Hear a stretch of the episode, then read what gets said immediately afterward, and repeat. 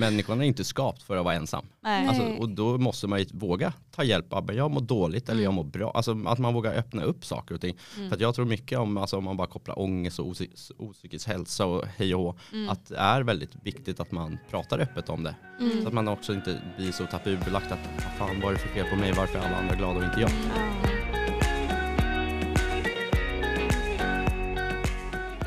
Då tycker jag att vi ska hälsa dig välkommen först och främst. Välkommen Lukas. Tusen tack. Vad roligt att du ville komma hit. Ja, men det är ändå söndag, man är planlös så varför inte berätta lite om sig så. själv eller bara Ja. ja, men få berätta sin historia eller vad man ska säga. Ja, Mm. vad roligt. För vi tänker att för de som inte liksom har koll på dig och vem är du och vad gör du för någonting? Har du lust att Absolut. recapa lite grann Ja. snabbt? Ja. Jag är 29 år, född och uppvuxen här i Stockholm. Ja. Eh, Men efter ett tag så kände jag att ja, men jag har alltid älskat att spela fotboll och lagsporter generellt. Och sen har jag en kusin som är min förebild. Som jobbar inom brandkåren och ambulansen. Mm. Och då fick jag lite tänk och bara, jag älskar att hjälpa människor. Eh, Så jag jobbade som personlig assistent för att testa hur det är att ta hand om en människa. Ja. Fastnade väl lite väl länge eller man ska säga, blev bekväm. Mm. Men sen så kände jag, nej nu är det dags, nu är jag 24. Tog mitt pick och pack, flyttade till Örebro. Pluggade till sjuksköterska oj, då. då. där är ju jag ifrån. Ja. Eller jag bor där. Så jag har bott i Brickebacken, Varberga All right. och typ runt, alltså, vad heter Ladugårdsängen tror jag Ja, ja just precis. Jaha. Ja, och sen utbildade mig, kom hem till Stockholm sen strax efter sommaren, efter examen. Mm. Och har jobbat nu på Danderyds sjukhus här i Stockholm i Mm. två års tid. Ja men sjuksköterska. Ah, just det. Och sen nu under pandemin så har man fått mycket perspektiv på livet, var man vill komma och jag har jobbat extremt mycket, mycket extra pass eller vad man ska säga. Ja. Och kommit till den insikten att jag vill inte bara jobba, för på sjukhus jobbar man ju extremt mycket, det är mycket skift, man är Mm. sällan ledig. Mm. Och jag behövde tänka, vad kan jag tjäna pengar på, på en annan inkomstkälla eller vad man ska säga. Ja. Och jag brinner för kost och träning, Mm. har fokuserat på ett Instagramkonto eller vad man ska säga. Så då var det ganska ja, men lätt för mig att bestämma mig, ja men jag ska bli personlig tränare. Mm. Så det utbildade mig nu under Ah. våren. Ja, så du är nyligen utbildad alltså? Ja, jag har hållit på i fyra Ah, månader. Okej. Håller på med det idag och trivs väldigt bra. Är det Vad både roligt. för kost och träningar? Ja, eller? ja är Precis. det. Och så kör jag med telefon liksom, så jag kan ju vara var som helst. Liksom. Ja, just det. Skulle det bli lite stelt och tyst här då kan jag ta upp mina klienter och prata med dem. Liksom. Ja, Så jag har ju dem i telefonen så, Ja, så det är väldigt smidigt. Så Ja, jag trivs väldigt bra. Då får jag liksom hjälpa klienter att kanske slippa bli mina patienter ja. men också ta Ja. hand om patienter som har blivit sjuka. Eller ska säga. Mm. Men för de som inte vet vad sjuksköterska, alltså vad, vad, vad innebär den rollen? Ja, men jag skulle typ förknippa sjuksköterskan som en ja, men spinnen i näten, en lagkapten på fotbollsplan som är ganska Ah. naturlig för mig. Vad man säga. Ja, Att du pratar med läkare, du pratar med undersköterskor, dietister, ja. återkopplar, eller man säga, men framförallt att man ser patienten som huvudfokus. Mm. Att det är patienten som ska må bra, den ska komma hem Mm. och bli av med sina symptom. om Man ska säga. Mm. Och då får jag vara med och bestämma, vad med läkaren kanske borde göra det här. Mm. Vi kanske borde fokusera på att vända den här patienten så den inte får trycksår. Mm. Och bara uppfölja och hur, hur har mina åtgärder resulterat eller man ska säga. Och vad är planen för kommande tid och kommande Mm. dagar och så vidare. Har det varit extra jobbigt nu alltså med tanke på pandemin och corona och sådär? Har du Ja, sett någon skillnad det. i ditt, alltså i ditt yrke på så vis? Att det har varit mer liksom intensivt och tufft? Ja, alltså både blivit- för dig som har påverkat dig, liksom, Mm. både privat och Men det ser man ju yrke. väldigt mycket på att många av mina kollegor är ju väldigt trötta och slutar. Alltså, för Mm. man jobbar ju och slutar klockan tio, sen kliver man på klockan sju igen. Alltså Mm. man hinner ju knappt sova. Vanliga jobb har ju ofta en dygnsrytm, att man har typ 11 timmars från Exakt. jobbet. Vi Ja. har ju ofta sex timmar. Ja. För sen kommer vi hem vid halv elva, sen ska vi koppla av, sen är klockan tolv, sen ska vi upp vid fem, ta oss till jobbet vid sex. Uff. Alltså det, Ja, det, är enligt, alltså det är inget annat jobb som får göras här förutom sjukvården. nej. Nej, det Eh. Så många, och så har ju de bortprioriterat träningen eftersom pandemin inte har tillåtit. Ja. Fokusera på skräpmat eller man ska säga, för det är en snabb lösning för man har inte energin att ställa sig och laga mat. Mm. Mm. Och då blir man ju mer slut, sover sämre. Det resulterar i att många blir slitna. Eh, Så jag har ju fokuserat extra mycket på min kost, min träning och För fokuserar i att orka Ja. helt enkelt. Ja. Du har ändå man- lyckats göra det under, alltså Mm. under att det ändå har varit så pass mycket mer intensivt. Ja. Ja. Så jag jobbade förra året, bara så jobbade jag 270 timmar övertid. Åh, och i år är jag redan herregud. under i 160. Så Ah. mina kollegor har ju sagt det liksom, hur orkar du? Du är alltid Ja. piggast på jobbet och, Ja. och så vidare. Och det tror jag har med att göra att jag tar fortfarande hand om mig själv. Jag glömmer inte mig själv. Mm. Man ska ju vara bästa vän med sig själv brukar jag förespråka om. Mm. För det är ju den du hänger med mest i hela ditt liv. Mm. Så då fokuserar du på kost och träning för att liksom hjärnan ska vara kvick Ja, och pigg. Men sen blir det ju och, daglig påminnelse när man ser patienterna som kanske har misskött sig eller man ska säga. Mm. Och ser vad det kan leda till. Så för Mm. mig blir det ständigt påminnelse, jag får inte slappna av. Absolut i stunder, Mm. men inte Ja. under långa loppet. Liksom. Men vad skulle du säga då att, eh, för det tycker jag ändå är lite intressant då, med tanke på ditt yrke och vad du jobbar med. Vad skulle du säga att det har gett, gett dig för insikter eller kan du känna att någon skillnad innan du började jobba som sjuksköterska till där du är idag? Men mina insikter är främst att jag har lärt mig liksom att inte bara tänka nuet utan Mm. även alltså fokusera vad kan mina rutiner, vad kan det här som jag gör idag Mm. leda till imorgon? Dricker jag, eller om några år, dricker jag alkohol varje dag? Vad kommer det påverka? Jo, levern kommer att bli påverkad. Äter Mm. jag skräpmat? Alltså all forskning tyder ju på, sköter man inte kost och träning eller man ska säga, så riskerar du att öka risken för olika folksjukdomar eller man ska säga. Absolut. Men även råkar ju vissa ut som inte ens, alltså som sköter sig galant eller vad man ska säga. Precis. Så det är ju så här, det Ja. ett lotteri, men så för mig har det ändå blivit många insikter att jag måste ändå prioritera mig själv och bry mig Mm. om mig själv. Mm. För det är jag som ska hålla. Mm. Nu när jag börjar närma mig 30 då är jag fokuserat väldigt mycket på rörlighetsträning. För att det finns ju många som är 50 och orkar inte knyta skorna för att Mm. det blir så jobbigt och Mm. ont i ryggen, ont i knän. Mm. Så jag fokuserar väldigt mycket på det. Det känner jag ju också, så fort jag typ missköter mig under en längre period, absolut Mm. att jag äter pizza, jag äter alltså Absolut, det är Ja, balans. Ja, en balans rakt av. Men Mm. också ser på mig själv när jag inte gör det. Alltså min kropp, Mm. jag känner mig slö, jag sover sämre. Alltså, Mm. Det är ju därför jag tror att jag ofta är pigg och sen ofta tror jag väldigt mycket på energi. Kommer jag i min glädje och alltså, blir allmänt glad. Dels smittar blir patienterna glada, de känner sig Ja. tryggare, lugnare. Än om jag kommer jättestressad, jättearg. Det är Mm. klart patienternas puls kommer öka. Alltså, allt möjligt kan ju hända Mm. på kuppen. Liksom. För det var ju faktiskt en, en fråga som vi hade här hur man skulle kunna koppla kost och hälsa till just sitt yrke och det har du svarat ganska Mm. bra på nu att det spelar väldigt stor roll Mm. Mm. faktiskt. Ja, framförallt i det långa loppet. Liksom. Ja. Absolut, för det är, nu när jag ändå jobbar som personlig tränare, jag har ju många klienter med just ja, Mm. men olika ätstörningsproblematik. Eller man ska Du säga. har det? Och, mycket, Oj, och jag, jag förespråkar ändå att man ska fokusera på att få i sig de kalorierna man behöver men man ska inte känna sig tvingad att äta men hellre att man då sprider ut dem eller ibland kan man behöva Exakt. dricka sina kalorier och det är det jag försöker fokusera liksom. ja, men det här kommer vara jobbigt men vi har också tid på oss så Mm. jag signar inte upp på en vecka liksom, och gör någon detox utan Nej. det är så här hållbart eller vad man ska säga.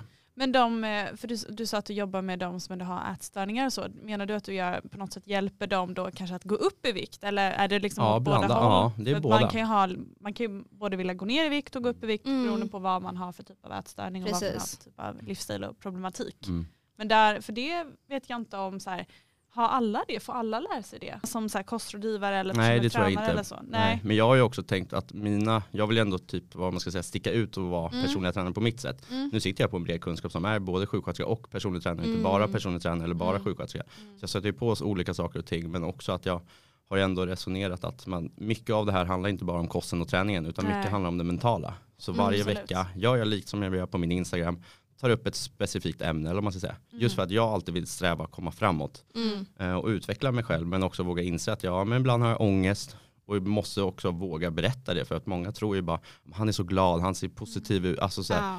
Och så visar jag att jag mår dåligt och känner de sig bara just det, det är inte bara jag som mår dåligt. Mm. Nej och att du är på något sätt inom situationstecken en riktig människa som också Mm. har känslor som också kan ha dåliga dagar. Mm. Och, annars blir det ju väldigt mycket att man kanske målar upp en fasad. För Mm. det är ju väldigt lätt att göra på sociala medier att allt är så bra. Mm. ja, men det, är, alltså, det finns Det ju allt från förhållanden som ser Ja. ut och hur bra Ja. som helst och sen Ja. skiljer man bara va? Och så Ja. bara, nej, men bakom sändningen då var det inte bra liksom. Och då tänker jag att de som också ser upp till dig och som följer dig och matas med det som du influerar dem med, det är också viktigt då att du kan visa den sidan för att då Mm. får de ju också se, ja men Lukas, Mm. han, han kan också känna så här, Mm. han kan också må dåligt.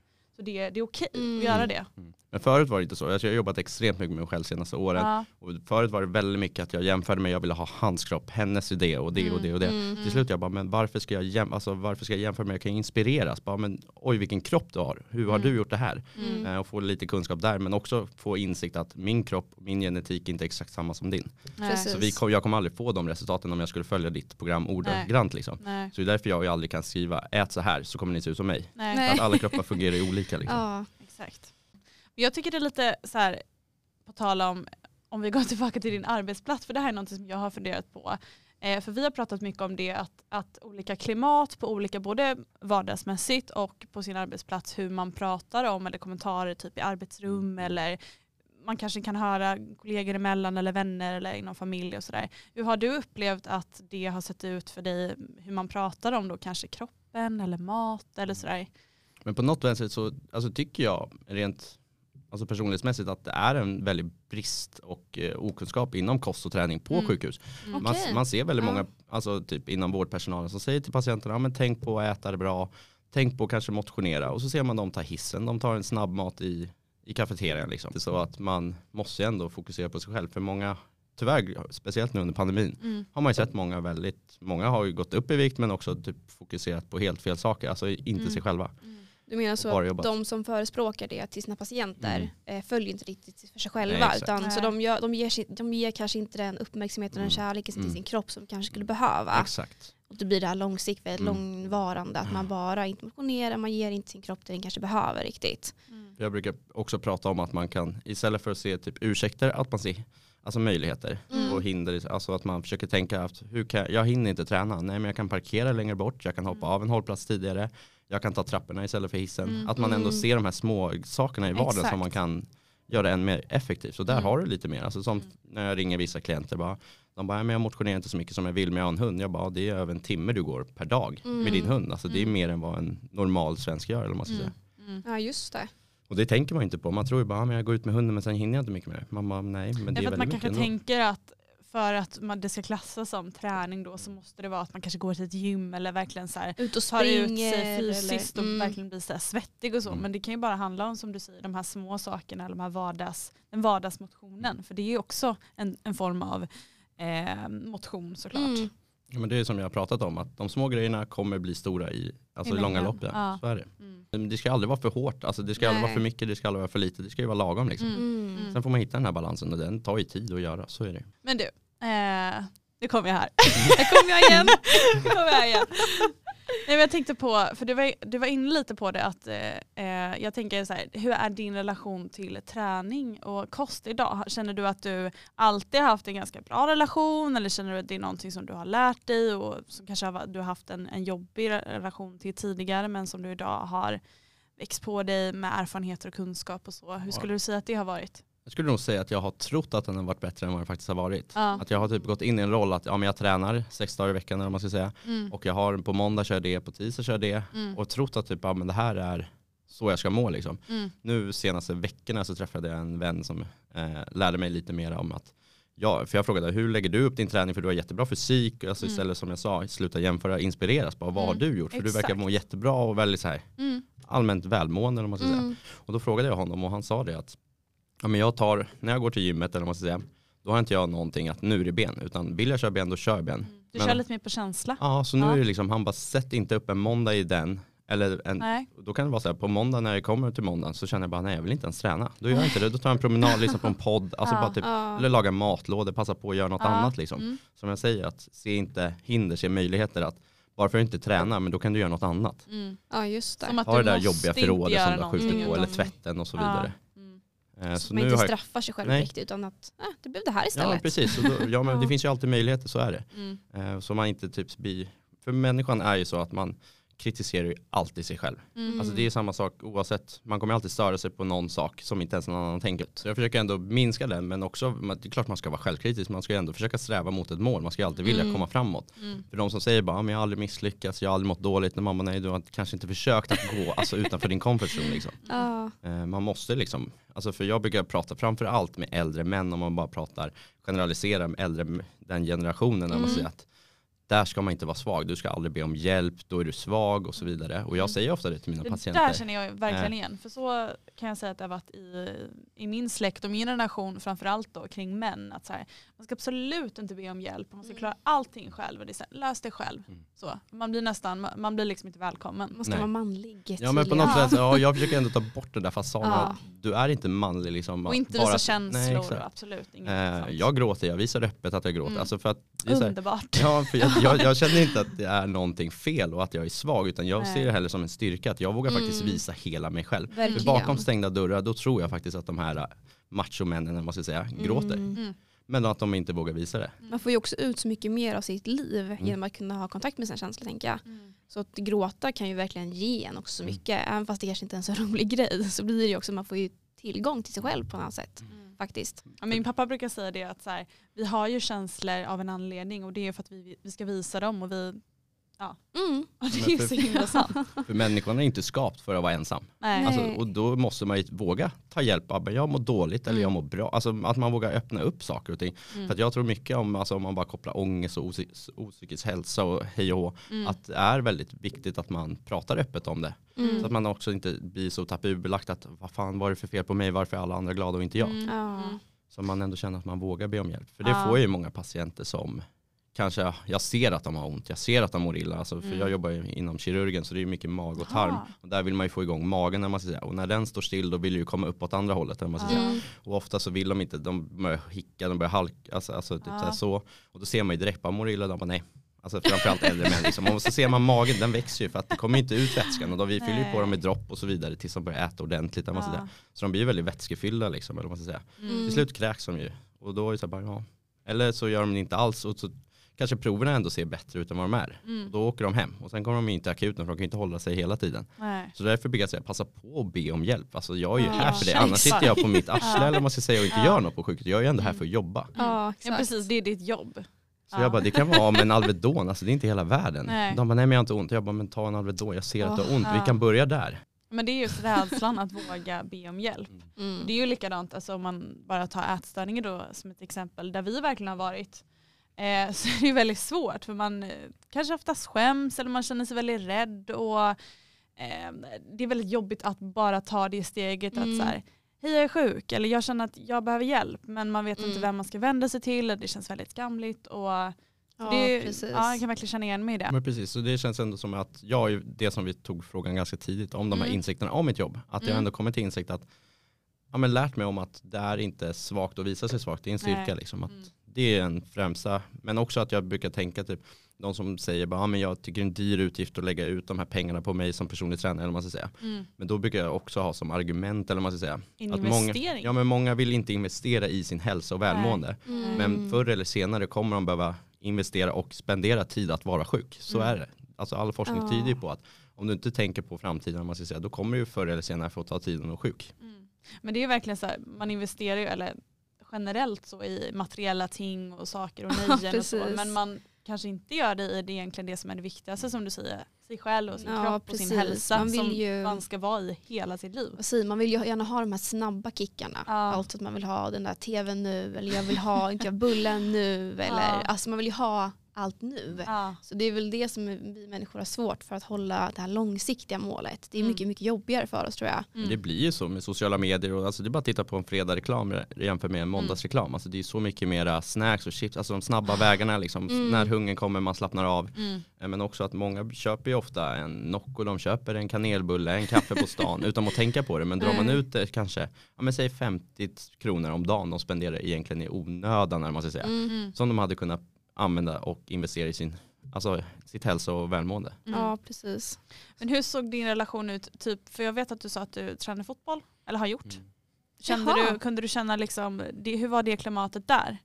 I liksom omklädningsrummen eller när du då, för jag antar att du kanske var lite yngre när du började spela fotboll? Mm, ja, men jag har spelat sedan jag var fem. Förut, nu är det Oj. typ det enda året som jag inte har spelat fotboll i och med att jag startade eget företag och Ja. jobbat så mycket som jag gör på sjukhus Jaha, och så du- dessutom gått över till Okej. natt eller vad man ska säga. Så att jag känner inte att, ska jag lägga till ett till projekt, alltså jag måste också lyssna på min kropp som jag Mm. förespråkar om. Mm. Om. Jag kan inte ha för många bollar i luften, jag måste Nej. också leva, träffa vänner, träffa släktingar, alltså så. Privatliv, Mm. ja.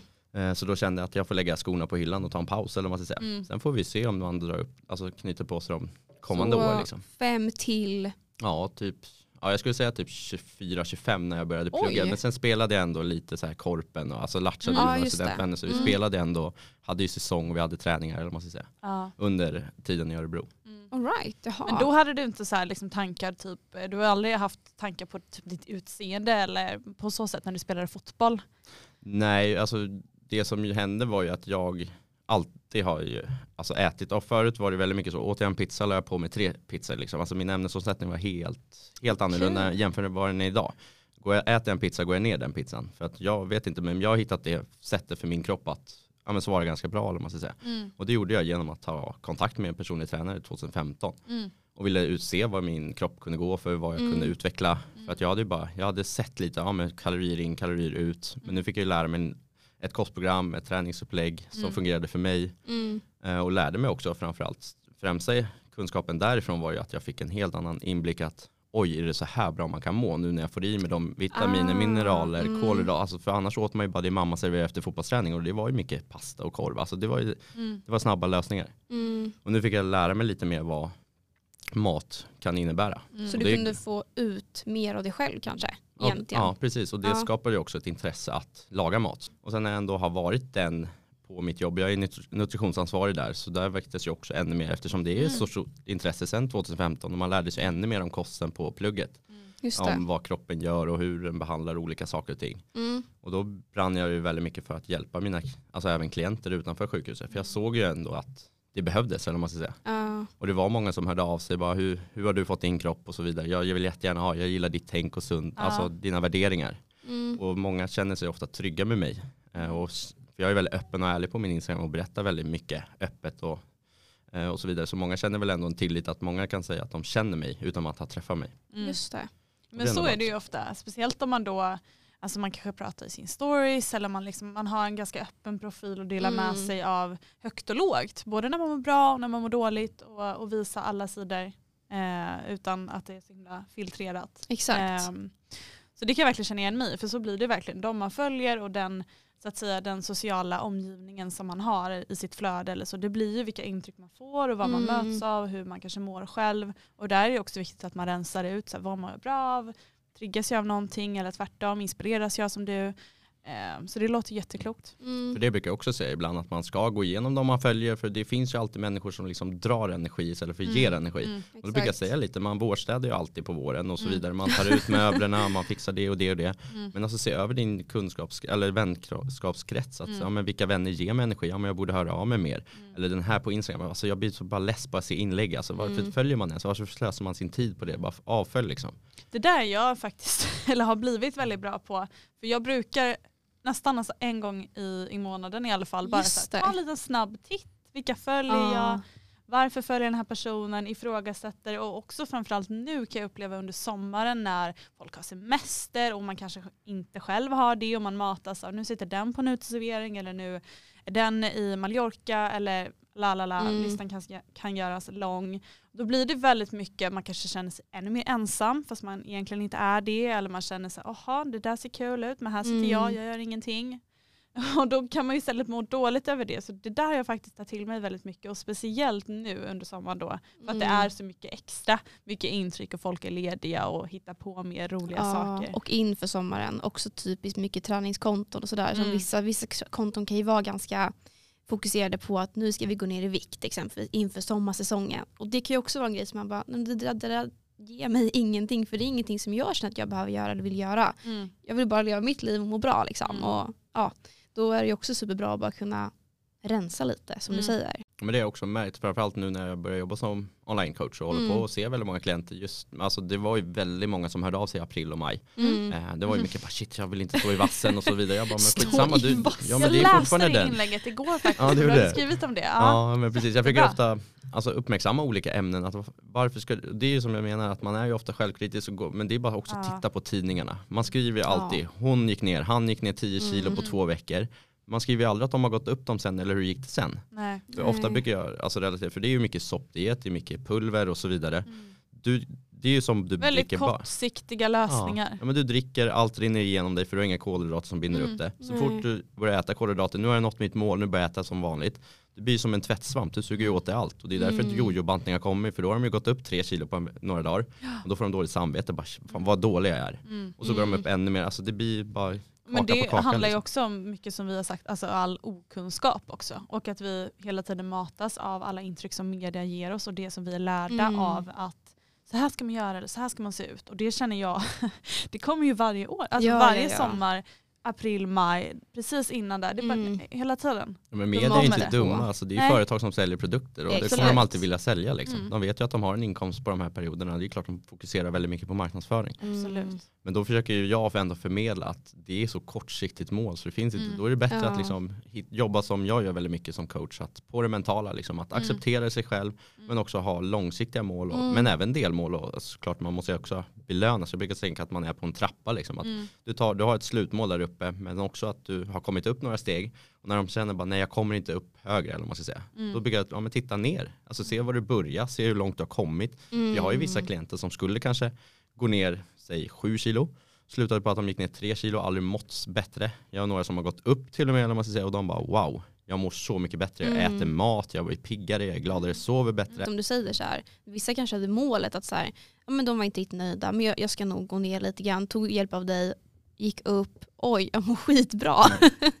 Vad hände här liksom? Så jag tror också så att man- jag tror man inbillar sig så lätt att man duger inte som man är och de har väl blivit matade med att vi behöver gå ner i vikt för att vi ska duga och dittan och dattan.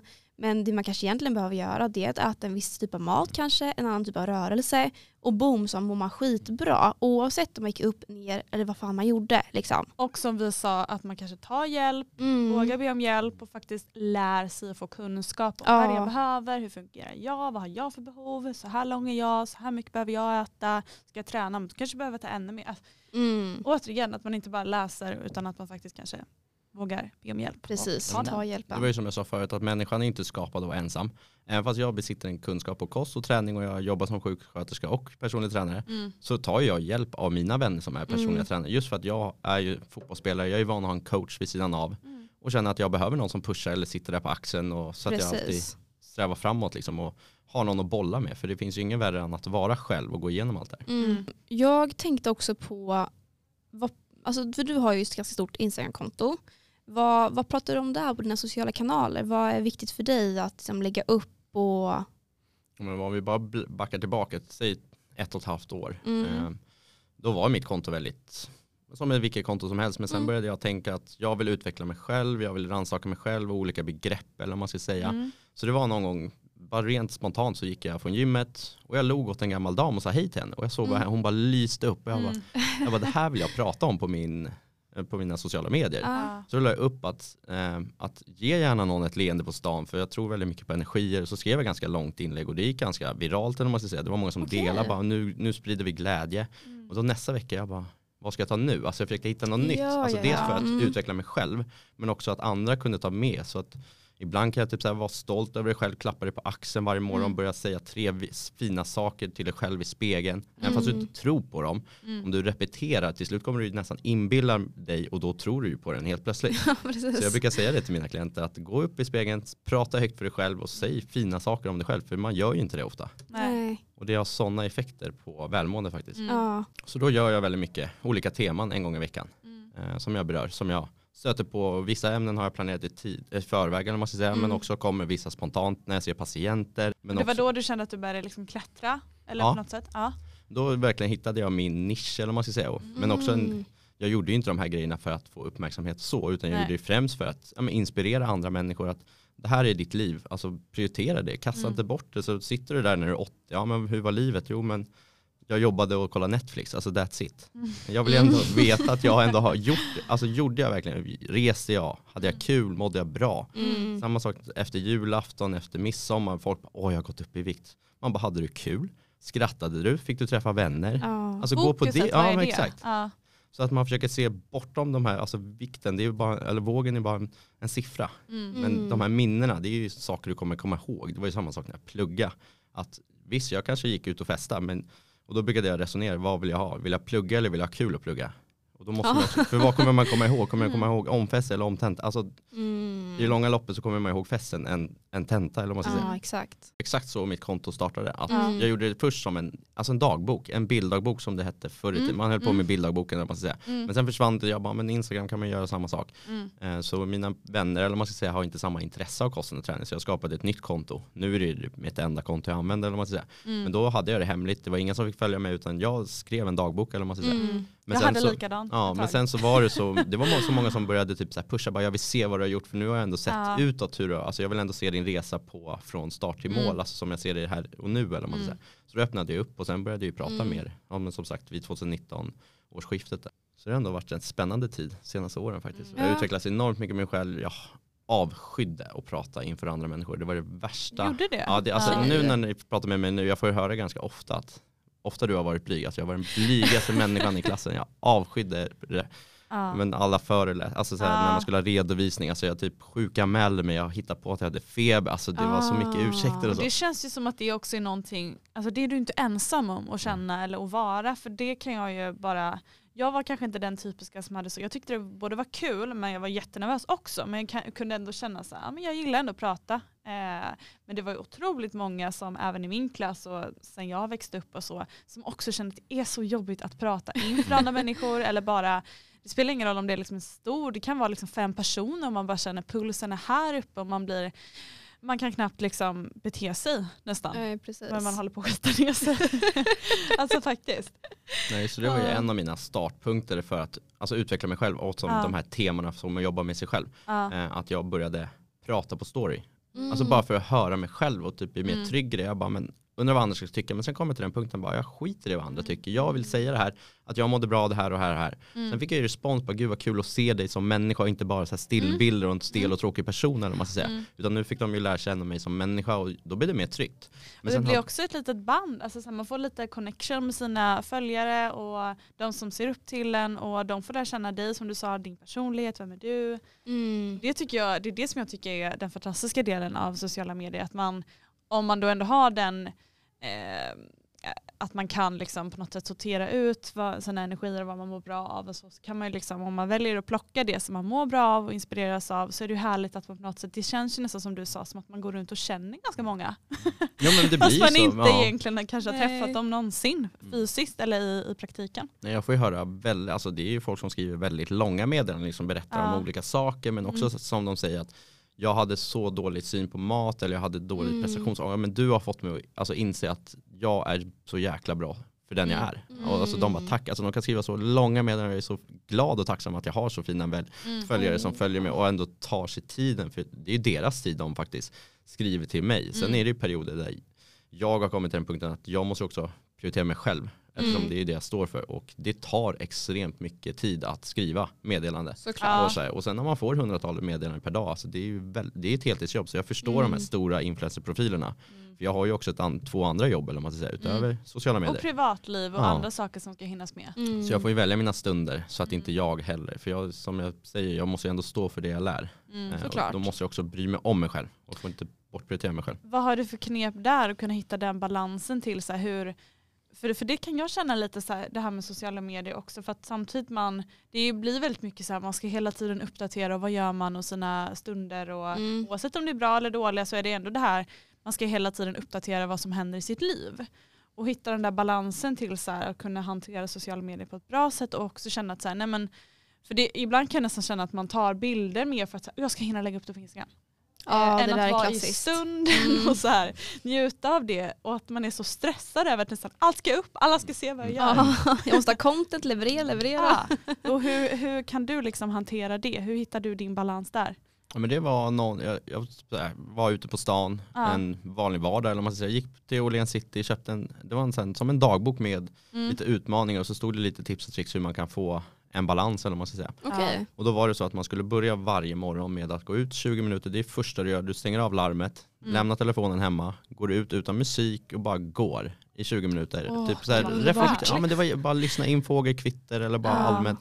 Och så där går det så tänker du bara vad kommer hända idag? Vad ska jag hitta på? Mm. Ska jag träffa någon? Hur mår jag? Mm. Varför mår jag som jag mår? Alltså man går igenom olika frågor med sig själv men också vad är det värsta som kan hända? Om det händer, vad gör jag då? Mm. Sen när saker och ting händer då är du mer förberedd på olika saker och ting som gör dig mer medveten om man ska säga. men också Ja. att man slår ihop dagen i slutet av kvällen. Du lägger ifrån dig din telefon i en timme innan läggdags eller vad man ska säga just för Mm. ögonen ska få sin vila eller vad man ska säga. Mm. Lägger bort den. Superdålig på det kan jag Ja, säga ja här men borta. det är perioder. Nu, är så, nu jobbar jag ju med klienter som behöver mig. Eller Ja, säga. Så det, ja. ja, jag är lite då, alltså, sämre på det här nu Mm. än jämfört med när jag började som personlig tränare. Mm. Men snart går jag på semester från sjukhuset om man ska säga. Då kommer jag verkligen fokusera på att ja, men, Härligt. hitta den här balansen, hitta Ja. mellantingen mellan jobb. Mm. För jag vill ju också, jag kan ju inte vara tillgänglig till mina klienter varje dag. Nej. Det förstår ju de också, jag Ja. måste ju också leva. Mm. Eh, så att jag försöker hitta den där balansen. Liksom. Mm. Så lite Ja. så. Men det är jätteskönt att bara slå ihop dagen, Ja. bara, hur var den, vad hände?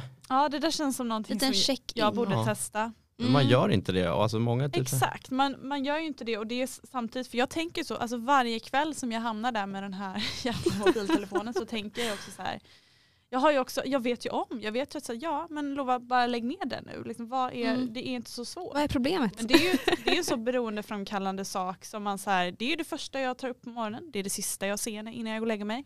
Och det är, det är som att man inte kan, alltså jag har ju nästan aldrig tror jag lämnat min lägenhet utan att ta med min mobiltelefon. Mm. Alltså det skulle inte hända. Nej, det var så skönt för då hade jag till och med ställt in, man kan göra det på de flesta telefonerna tror jag Ja. idag. Att man kan ställa in att man inte får gå in på telefon mer än samtal förrän Ja. så, så här, nio på Man kan ju morgonen till låsa vissa 20, ett 20. appar Ja men precis, man Ja. låser dem. För då låser jag från nio på morgonen, eller att till nio då öppnades den och så, vid åtta så stängdes den.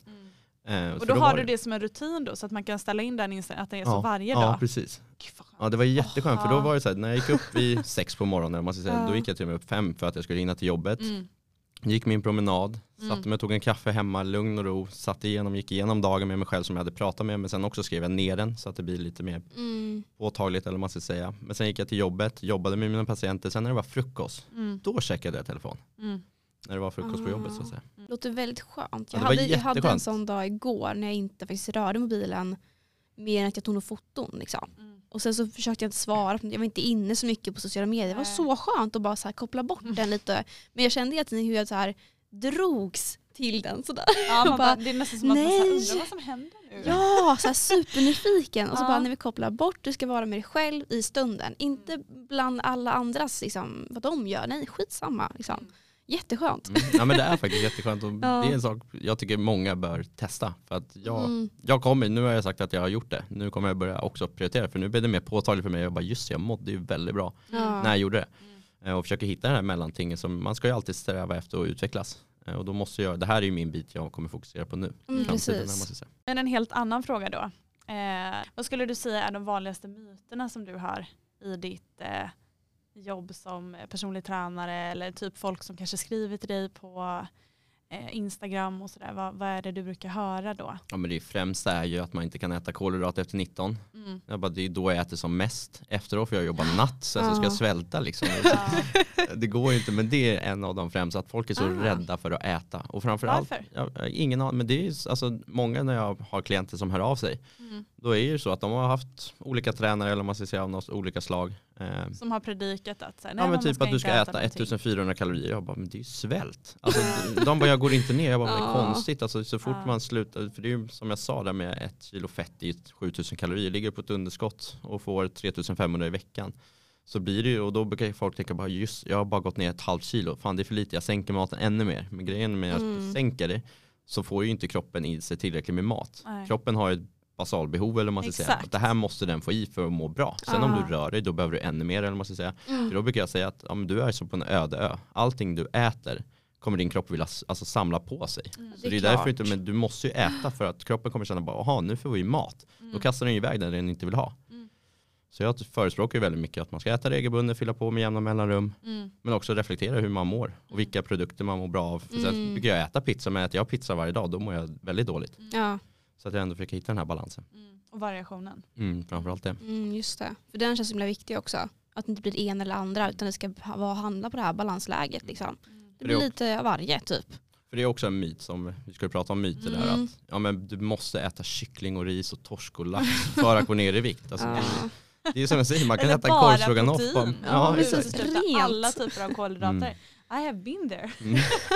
Ja, men så är lite de, alltså de som jag får främst framförallt. Ja. Eh, Så jag försöker alltid förespråka och försöka förmedla att man kan äta husmanskost och man ska äta husmanskost. Man ska Mm. äta varierat Mm. men också typ man får väl, man har ju, mina klienter har ju veckoavstämningar för att stämma av hur går det. Mm. Behöver man öka mat? För ibland behöver man äta mer för att gå ner mer. Mm. Alltså det är, för ibland men kanske man ligger för lågt och Mm. ibland kan det ju vara, alltså framförallt jag har ju många eh, kvinnor där ute som är mina klienter och de har ju hormoner, de har Ja. men mensen en gång i månaden och så Mm. vidare och det är klart, då väts, alltså de fyller ju på vätska så ofta har de Just gått upp det. ett, två kilo liksom, men sen försvinner ju det Vilket såklart. är helt naturligt. Ja. Ja. Då brukar jag ju förmedla att den här veckan nu när du har det här mensen, liksom, att då, då kör inte vi en avstämning för att Alltså inte bygga, för ofta får de ju ångest att de har gått upp Exakt. två kilo. Då brukar jag säga, vi går på hur du mår, tänk på att du ska äta det du ska och så Mm. vidare men också att du ska må bra. Mm. Mm. Och så tar vi vikten eller något sånt där nästa vecka. Mm. Och det funkar väldigt bra.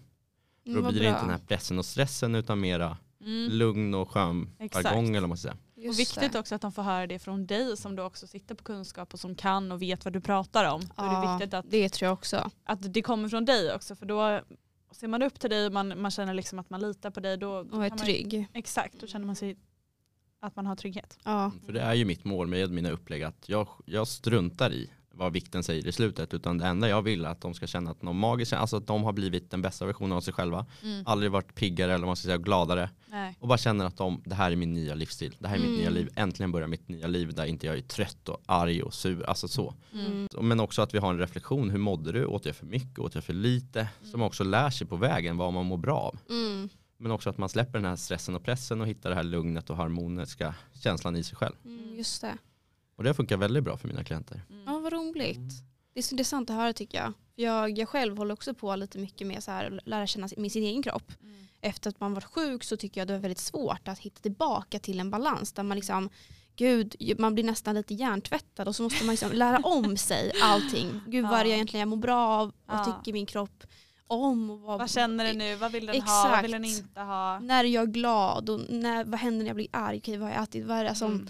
Och det är jätteintressant för jag börjar liksom komma tillbaka till det där och börjar liksom komma till den här balansen att så här, men gud nu känner jag att nu börjar det liksom flyta som det ska Ja vara. men verkligen. Så skönt. Ja. skönt. Men sen tror jag också en, anled- en, en så här tips från mig, eller man säger, Mm. det är att du kör den här boken för då får du dina tankar också både i huvudet Just men det. också få ner dem på papper för då blir det mer verkligt eller man ska säga. Ja, Så då kanske du istället för att sålla bort dem i universum eller man ska säga så Mm. finns de nedskrivna eller man ska säga. Mm. Och Just då blir det det. mer kanske typ så här, ja just det, det här var det ju. ja.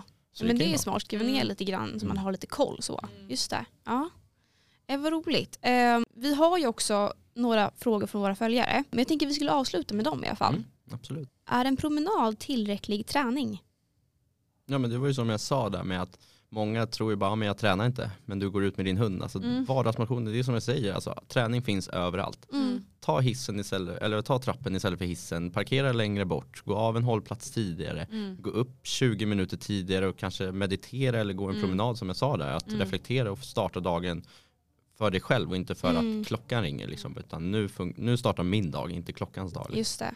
Och så här, Ja. vad som är tillräckligt för mig kanske inte är tillräckligt för dig. Och Mm. återigen typ om, ska du tävla inför ett maraton tänker jag, ja, men då, kan du inte, alltså, då, kanske måste inte man ju anpassa det. efter Mm. det. Eller så är du bara en vardagsmotionär eller vad har du för, vad är ditt fokus, vad är ditt mål? Sånt tänker jag också kan vara viktigt Ja, att så här, Verkligen. för det är ju jätteolika, vad, vad tillräckligt, det finns ju inget, alltså så här, vad, vad, är det, vad, vad, vad vill du? Vad vill du få ut av din träning? Liksom? Så det är Ja, ju men- också viktigt Mm. att kanske då, ja men sätta sig själv och bara så hitta sitt varför och sitt mål och börja tänka, Och det tänker jag. Ja. Ja, men verkligen, för att det är ju, alla kroppar fungerar ju olika, så är det ju Mm. och svarar ju olika. För någon är det tillräckligt, för någon Mm. är det verkligen inte tillräckligt. Alltså Mm. det får man ju också känna av själv. Mm. Beroende på vad man har för mål framförallt. Eh, sen har vi en annan tjej som eh, frågar, hur läker man sin ämnesomsättning? Kan ämnesomsättningen bli dålig efter en ätstörning? Oj, alltså det är ju kunskaper som inte jag besitter på, på samma sätt som en Nej. dietist eller man säger. Mm, så här är utanför min så nu när jag bara ska svara rakt av, Mm. men det är jag som har fungerat för mig. Alltså man får hitta också vad fungerar för mig. Mm. Och ibland kan man behöva hjälp att, om jag bollar som jag gör med mina klienter, att Mm. för mig funkade det att äta regelbundet, att sprida ut mina måltider men också ha den här variationen. Så jag har ändå hittat det som funkar för mig. Mm. Och det tar tid och det ska ta tid. Mm. Eh, För det är inga quick fix eh, som vi Men håller på skulle med. du säga att det, för det bästa är väl egentligen att man, eh, som vi har pratat om egentligen hela det här avsnittet, att man tar hjälp av Mm. någon som kan och någon som vet vad den håller på med. För det blir ju ofta väldigt kaos om man trixar och fixar själv. Så om man det. inte vet vad man håller på med. Det vet ju både du och jag. alltså Ja. verkligen. Ja, men man är ju lite den människan ofta att jag kan klara mig själv, jag, det, jag är Ja. människa, jag ska bestämma över mitt liv. Men Ja. alltså, man måste våga visa sig typ lite sårbar och behöva hjälp. Mm. Det är inget fel. För det, är, det är ju folk som besitter väldigt stor kunskap om man inte gör det själv. Mm. Exakt, och det är deras jobb att hjälpa så det Ja. är väl jätteviktigt att kunna ta det. Mm. Skulle du säga att man kan boosta sin ämnesomsättning? Alltså, jag skulle inte vilja säga att det finns boost. Nej. Eh, Men för mig har det ju varit att äta regelbundet. Det är väl, Ja. det, jag kan bara Mm. prata Ja, det egen form av- erfarenhet. Att det, är, det var min boost. Att när jag Ja. började äta regelbundet och fylla på, då märkte jag en stor skillnad på mig Mm. själv. Det har funkat bra för mig som jag har gjort nu, att jag äter regelbundet. Mm. För då vet den, jag kommer få mat hela tiden och den jobbar på och den känner sig kanske lite trygg. Ja Liksom men precis, att- det blir inte att den Ja, behöver Lite vara på jämn Robinson. Alltså på energinivå Robinson. också. Att, Att den- man inte får så här blodsockernivå Ja. och känner sig så här skakig i kroppen som jag har upplevt att jag har blivit väldigt lång. Ja, för folk på jobbet kallar mig lite som Skalman. Eftersom jag äter ju lite på tider för jag brukar känna Ja. efter där det har gått två och en halv timme där någonstans. Det, den här mat Ja, men att, ja precis. Men jag brukar ju bli liksom, efter två och en halv timme då känner jag att nu behöver jag fylla på just Ja. för att hålla den här kurvan som du pratade om nyligen. Ja. Eh, Så jag upplever, jag äter ju ungefär var tredje, fjärde, fjärde timme. Ja. Men sen får man ju se också vart man är. Är man på stan då kanske man får anpassa sig och så vidare. Ja, Liksom. men exakt. Men i sin helhet försöker jag ändå ha det tänket. Mm.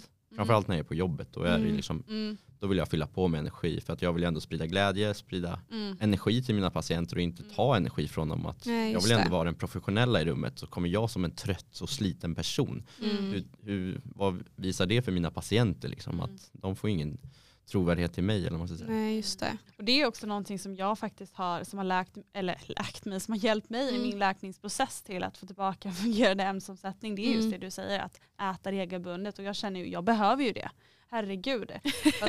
Just när man får de här regelbundna energipåfyllningarna så känner Mm. man ju sig mer balanserad, man har energi, det blir inte det nu är jag panikhungrig, trycker i sig massa mat, utan att man kan komma tillbaka till att Ja. det här mår jag bra av, det här är faktiskt vad min kropp behöver. Så det är verkligen jättebra Mm. tips. Ja, men det är ju ett tips men också att man ska ha det i åtanke att allt funkar inte för alla. Eh, Man, Nej. men det Nej, gäller att ta hjälp och hitta det här tillsammans med Mm. någon. Mm. Eh, Så vissa kanske behöver periodiskt fasta, vissa, alltså det finns ju olika typer av Mm. varianter som funkar för olika. Ja, just det. Vi har också en lite rolig fråga här. Eh, och då lyder den så här. Vad söker du hos en partner? Oj, den får jag höra ganska ofta. I och med att man är singel som man är eller vad man ska säga, så får man ju höra den eller vad man ska säga. Men det jag söker är väl att ha någon som är driven och framåt och ändå typ där inte Alltså man, man höjer varandra, man sänker inte varandra utan Mm. jag har ju mitt jobb med min sociala medier så när jag sitter på telefon kanske en fredagkväll i soffan liksom, då måste jag ju prioritera kanske jobb någon gång men också att man har en kommunikation. Men det jag söker med det är framförallt en energi. Att jag Mm. känner att jag får glädje. Gärna att alltså en tjej är intresserad av träning och kost. Mm. Inte bara säga bara så här, jag måste ha matlåda men att man ändå har liknande intresse. Ja. Sen får det gärna vara eh, intresserad av sport eftersom det är en så pass stor del av mitt liv. Vad man Exakt. säga. Just det. Men framförallt att man hittar en lugn, alltså en stabil partner som ändå är lugn och trygg i sig själv. Eller vad man säga. Mm. Men även är väldigt sprallig och spontan och väldigt Mm. mycket energi. Eller man ska säga. Mm. Men jag vill ha någon som verkligen, att man höjer varandra och känner att det här är min bästa vän som jag vill Ja. leva mitt liv med. Eller. Mm. Det är väl lite så, ja, Nästa, eh, då har vi en som frågar vad har du för planer nu framöver? Har du något som du ser extra mycket fram emot? Alltså mina planer är ju, nu har jag ju dels gått över till natt på sjukhuset, förr jobbade jag dag och kväll. Mm. Men det har varit extremt mycket extra pass som jag sa och då har det främst varit natten som har behövts. Men då har jag också fått inblick att natt funkar ändå för man jobbar tre dagar i veckan istället för fem dagar i veckan. Mm. Så jag har fokus på mitt företag kanske en extra dag så att jag också Mm. har en extra dag att hitta på något kul eller vad man ska säga. ah. Men också nu så har jag planerat om, ja men nu restriktionerna minskar ju eller vad man ska säga. Mm. Så min vision och min plan är ju att utbilda mig vidare inom personlig tränare men också ta mitt egna Okej. företag och se vad det kan leda till. Eh, Men mitt största mål är väl att utbilda mig och se vad mitt företag kan ta mig och jag har ju visioner på typ eventuellt starta en YouTube, starta podd, alltså just för Ah. att få det mera Mm. För nu får jag ett inlägg med en liten text och sen syns jag lite på story men man vill ju inte Just vara den som det. pratar i story i tio timmar liksom. Det går ju inte. Nej. För då är det ju någon som scrollar vidare direkt. Mm. Ja. Och då kan man ju ha YouTube-avsnitt eller man kan ha där jag lagar mat eller pratar om olika viktiga ämnen om allt från kvinnors rättigheter till alltså allt möjligt Mm, i sig mm. själv. Ska säga. Och jag vill verkligen slå ett slag för det Lukas för att jag tycker du är så fantastisk. Inte bara med att du driver det här på ditt konto, att du pratar om de här sakerna utan att du gör det men det känns som att du gör det från ditt hjärta och att du har så mycket välmening med det du gör. Mm. Jag tycker också det är så himla kul att du som man gör det också. För att jag upplever att det är väldigt många tjejer som pratar om eh, ja, men att man ska, eh, inte vet jag, gilla sig själv mer och eh, Mm. bara pratar om kost och träning på ett bättre eh, sätt Mm. 2021. Men att du också gör det som, eh, som en manlig förebild. Inte bara för liksom, kvinnor utan Nej. för eh, män också som kan se upp Precis. till dig. För där tänker jag att det som sagt kanske är ofta eh, kvinnor som då dominerar den här influencer eller den typen av eh, världen. Mm. Det är väldigt kul och viktigt tycker jag att du gör det och jag, jag tycker verkligen att du är fantastisk. Ja, men tack. Jag vill det verkligen bara säga det. och tusen tack, vad glad jag blir. Nej för det det. är ju lite så att jag ändå är en sjuksköterska. Ja. Oavsett vem du är, var du kommer ifrån, Mm. hur gammal, hur mycket du väger, hur lite du är. Alltså du kommer alltid behandlas som en människa för mig. Och jag försöker ändå visa att det handlar inte om att kvinnorna ska stå upp för det här. Utan det är vi män också som måste våga prata öppet och säga till det här är inte okej. Liksom, att vi Det tar är också därför den jag striden. tycker du är så underbar. Underbar. Ja. Ja, verkligen. Vad roligt. Ja. Nej, men så jag försöker vara en frontfigur och att ändå Ja. känna att för många bara, nej jag vågar inte, för när jag säger till mina vänner, bara kan inte ni dela mina inlägg? Ja. Då är de rädda vad andra män ska tycka. Jag bara, men Mm. Mm. är du rädd för vad någon annan ska tycka? Mm. Eller är du glad att du faktiskt kan hjälpa en människa att slippa det här i framtiden? Mm. Ju mer vi pratar om det, ju mer öppet blir det liksom. Mm. Och folk Ja, kommer verkligen. förstå problemet. Mm. Det är ett stort problem. Och då tycker jag att vi män bär ett ansvar för att som det är nu, kvinnorna tar ju största striden liksom. Och det är så, här, så länge det inte händer dig i din närhet, då typ bortser man det liksom. Ja, just Det är det. så en kvinna blir våldtagen, man bara, ah, men det var inte min tjejkompis, det är lugnt. Du ska Mm. fan ryta till liksom, uppmärksamma det liksom. Mm. Det här får inte hända. Mm. Nej, För man brukar ju också resonera att var tredje tjej blir någon gång under sitt liv sexuellt utnyttjad eller vad man ska säga. Men man säger aldrig tvärtom att var tredje killkompis kunde varit den som har utfört det liksom. Ja, just Och det är inte folk som tänker på Nej. den varianten, alltså att man istället för att bara se det till att det är kvinnorna som har problemet, att man vänder på det och ser helheten liksom. För vi är Mm. människor oavsett kön och läggning och hej och hå. Mm. Och att vi också jobbar tillsammans. Så det är lite det jag vill försöka få fram med mina saker. Och jag känner eftersom jag når ut till en publik så känner jag också ett behov av att visa det eller vad man ska säga. Mm. Och känner ett ansvar framförallt. Mm.